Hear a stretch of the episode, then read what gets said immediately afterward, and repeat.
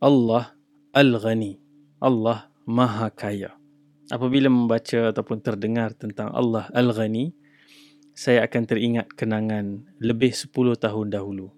Sewaktu saya dan rakan-rakan baru sahaja datang ke bandaraya Kuala Lumpur, kami datang daripada jauh ni, uh, dapat kerja di bandaraya, kemudian kita kerja di celah-celah menara-menara yang besar, pencakar langit, kemudian dikelilingi gedung-gedung besar, kereta-kereta mewah, rumah-rumah yang indah, dan kita lihat dunia yang penuh dengan kekayaan melimpah ruah. Dan tentunya orang-orang muda mungkin uh, kami pengalaman yang sama dan generasi-generasi yang seterusnya juga merasakan bahawa kita mula melihat kejayaan, kita ukur pencapaian itu dengan kayu ukur kepemilikan harta benda. Uh, dan waktu itu uh, bersama rakan-rakan, waktu awal-awal bekerja di Kuala Lumpur, kami pergi majlis ilmu dan saya teringat satu kuliah yang kami pergi disampaikan oleh Ustaz uh, Omar Muhammad Nur seorang uh, penulis buku dan seorang guru yang Masya Allah tinggi ilmunya rendah hati dan tinggi hikmahnya. Dan saya masih ingat dengan jelas uh, beliau mengajarkan tentang Al-Ghani Allah Al-Ghani dan memberikan konsep dan kefahaman yang sebenar tentang hakikat kekayaan dan Masya Allah sudah 10 tahun berlalu dan hari ini giliran saya untuk cuba Uh, berkongsi tentang uh, nama Allah Al-Ghani dan cuba mencapai maksud untuk faham uh, nama Allah Al-Ghani. Moga-moga Allah Subhanahu Wa Taala mudahkan. Kalau kita lihat Al-Ghani daripada huruf akar ghain, nun dan juga ya yang membawa erti secara umumnya kekayaan tetapi yang lebih spesifik itu adalah kecukupan. Sufficient. Itu maksud ghani. Dan ada juga maksud lain contohnya suara kita panggil penyanyi dalam bahasa Arab mughanni uh, orang yang menarik bunyi atau menarik suara iaitu penyanyi itulah dan dalam konteks nama Allah Subhanahu Wa Taala untuk kita mudahkan kefahaman nama Allah Al-Ghani adalah Allah yang maha kaya dan self sufficient tidak berkehendak tidak mempunyai keperluan okey sebab kaya dalam konteks manusia boleh jadi satu orang tu sangat kaya tetapi dia juga banyak kehendak dan banyak keperluan tapi dalam konteks nama Allah, Allah adalah Tuhan yang maha kaya dan tidak berkehendak. Misalnya dalam Quran Allah menyebutkan tentang Al-Ghani, nama Allah Al-Ghani ini 20 kali. Contoh dalam surah Al-An'am, surah yang ke-6, ayat yang ke-133.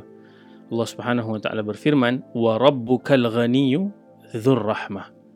Dan Tuhanmu Maha Kaya, yakni kaya dan self sufficient, lagi melimpah-limpah rahmatnya full of mercy dhur rahmah dan sebaliknya kita berbeza dengan Allah Subhanahu Wa Taala default setting kita adalah kita sentiasa berkehendak dan kita ada banyak keperluan. Kita ada keperluan fizikal kehendak-kehendak fizikal untuk makan untuk minum untuk tidur. Dan kita ada keperluan emosi untuk dicintai, untuk mencintai, kita perlu dipujuk sewaktu kita mungkin sedih atau kita perlu ditenangkan sewaktu kita marah. Dan tentunya keperluan yang juga besar dan penting dalam kehidupan kita adalah keperluan spiritual. Ha, dan kita akan lihat nanti tentang keperluan spiritual ini berkait dengan nama Allah Al-Ghani. Sebab itu penting untuk kita hayati bila kita faham maksud Al-Ghani, dia bukan semata-mata bermaksud harta melimpah ruah banyak. Sebab boleh jadi satu orang di dunia ini dia kaya dari sudut definisi manusia, dia ada banyak harta. Account bank dia tu penuh dengan jutaan kalau tak berbilion duit. Kemudian dia ada rumah, kereta dan banyak. Tetapi kalau itu tidak memberikan dia rasa kecukupan, dia masih banyak keperluan kemahuan dan kehendak, hakikatnya dia miskin. Dia tidak kaya sebab dia tidak merasakan kecukupan. Sebaliknya orang miskin yang mungkin pada zahirnya hartanya sedikit, serba sederhana, tetapi di dalam jiwa dia dia merasakan besar rasa kecukupan dengan yang sedikit itu, itu kekayaan yang sebenarnya. Suatu Nabi sallallahu alaihi wasallam sebut dalam satu hadis yang diriwayatkan oleh Imam Bukhari daripada Abu Hurairah radhiyallahu an. An Nabi sallallahu alaihi wasallam qaal, "Laisal ghina an kathratil 'ard." bukanlah kekayaan itu dengan memiliki banyak harta uh, many possessions. Kita ada banyak kan. Hari ni orang dia nak tunjukkan kekayaan dia, nak flex kekayaan dia. Uh, dia tunjuk-tunjuklah apa yang dia miliki, keretanya, harta, rumah dan jam tangan, gadget-gadget dan sebagainya. Tetapi kalau itu dalam keadaan dia tidak rasa cukup dan dia masih crave for validation, crave for attention, itu sebenarnya tidak tidak ghani itu tidak tidak memiliki kekayaan. Tetapi Nabi SAW kata walakinnal ghina tetapi kekayaan yang sebenarnya ghinan nafs adalah kekayaan jiwa. Kekayaan yang ada di dalam jantung hati ni, dalam perasaan ni, rasa kecukupan. Satu manusia ni kita sentiasa Allah Subhanahu Wa Taala ciptakan kita berkehendak, kita perlukan banyak uh, keperluan dan kehendak kita yang paling tinggi adalah kepada Allah Subhanahu Wa Taala. Satu imam Ibn Al-Qayyim Al-Zawziyah menyebut dalam satu ungkapan rahimahullah seorang ulama besar beliau menyebutkan di dalam uh, diri manusia ni ada dalam hati manusia ni ada ruang satu ruang yang tidak boleh diisi dengan harta sebanyak mana pun daripada dunia. Kerana ia ia hanya boleh diisi dengan kecintaan kepada Allah kembali kepadanya selalu mengingatinya dan ikhlas kepadanya. Dan itu ruang yang kalau kita tak isi itu kehendak spiritual tu keperluan spiritual. Kita mungkin ada banyak dari sudut harta ataupun jawatan kita tinggi menjulang gelar-gelar kita banyak. Nak sebut nama kita tu nama kita tu mungkin sepatah je. Tapi nak sampai kepada nama kita tu ada macam-macam pangkat dan gelaran yang perlu disebut dahulu. Tapi itu semua tidak bernilai kalau di dalam diri kita kita tidak merasakan kekayaan yang hadir daripada connection dengan Allah Subhanahu Wa Taala, rasa hidup bersama Allah, hidup sebagai hamba Allah Subhanahu Wa Taala. Dan salah satu produk daripada kita beriman dengan Allah Al-Ghani adalah kita benar-benar merasakan kita ini fakir kepada Allah Subhanahu Wa Taala. Kita tidak di kita tidak tertipu dengan kekayaan nama baik, jawatan besar, apa sahaja yang kita lihat dari sudut uh, perkara-perkara yang manusia associate kita dengan suatu status yang tinggi tetapi dia tidak membuatkan kita lupa bahawa kita ini fakir kepada Allah Subhanahu wa taala. Dalam surah Fatir Allah Subhanahu wa taala berfirman surah yang ke-35 ayat yang ke-15 Allah kata ya ayyuhan nas wahai umat manusia antumul fuqara'u ila Allah kamu ni sentiasa fakir sentiasa berhajat kepada Allah Subhanahu wa taala. Dalam segenap perkara dalam segala perkara kamu sentiasa berhajat kepada aku kamu fakir wallahu huwal ghaniyul hamid tetapi Allah Subhanahu wa taala dan Allah dialah yang maha kaya self sufficient tidak berkehendak tidak berkeperluan lagi maha terpuji. Dan Allah sebut dalam ayat dua ayat selepas itu in yasha yudhibukum wa ya'ti bi khalqin jadid. Kalau Allah nak Allah boleh binasakan kita semua ni dan datangkan makhluk yang baru. Wa ma dzalika 'ala Allah bi'aziz dan itu sangat mudah bagi Allah Subhanahu wa taala. Nak bagi tahu Allah tidak perlukan kita. Apatah lagi kalau kita berfikir sebahagian kita terkeliru kita fikir kita solat kita puasa atau kita tunaikan haji ni untuk kita berikan manfaat kepada Allah. Untuk kita serve Allah Subhanahu wa taala. La haula wala quwata illa billah. Itu kefahaman yang jauh terkeliru dan tersimpang.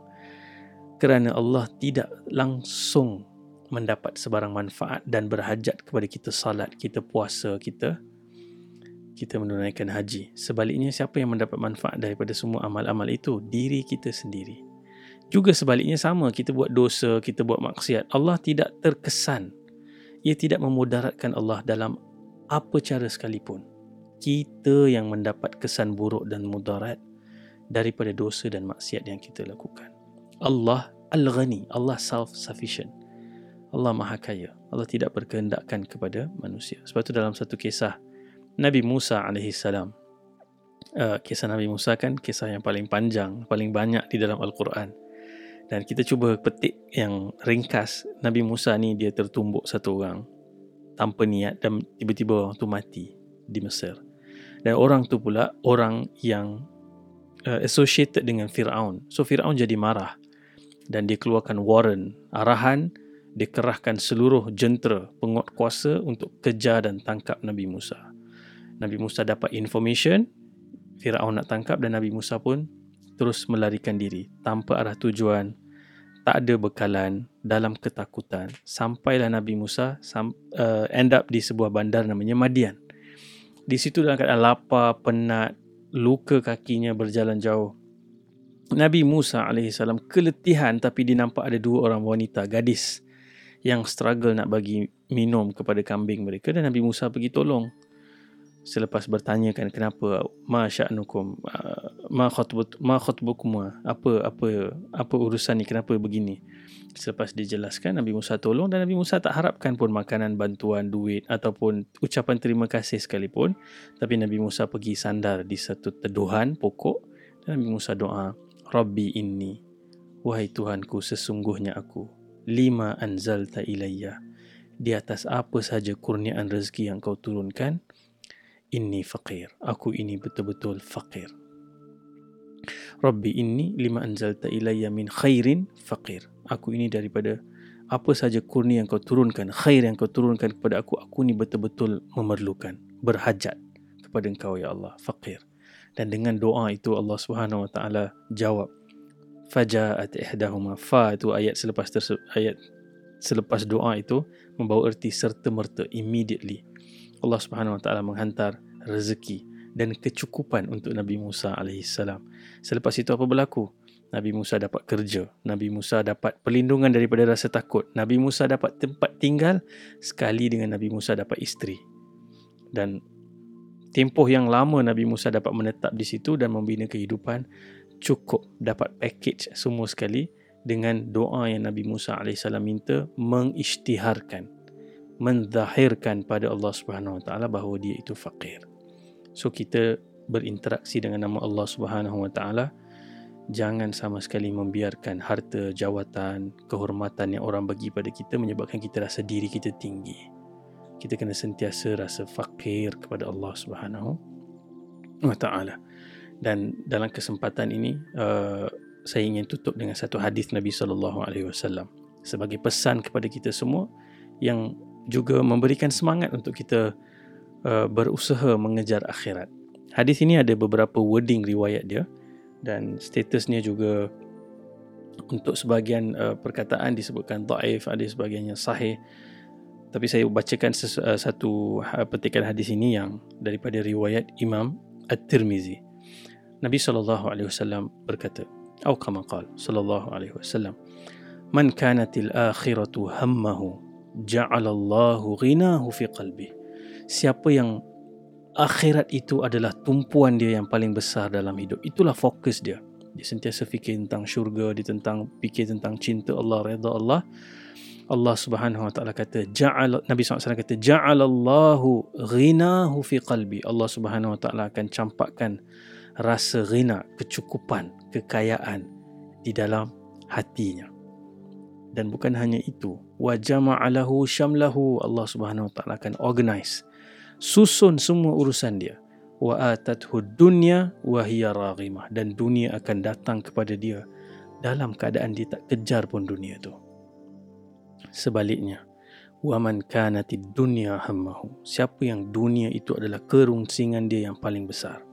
Fokus dia yang paling besar. Dia obses dengan dunia. Ja'alallahu faqrahu baina ainaihi Allah Subhanahu wa taala akan meletakkan kefakiran di antara dua matanya. Dia sentiasa rasa tak cukup. Wa farraqa alaihi syamlahu dan Allah akan pecah-pecahkan.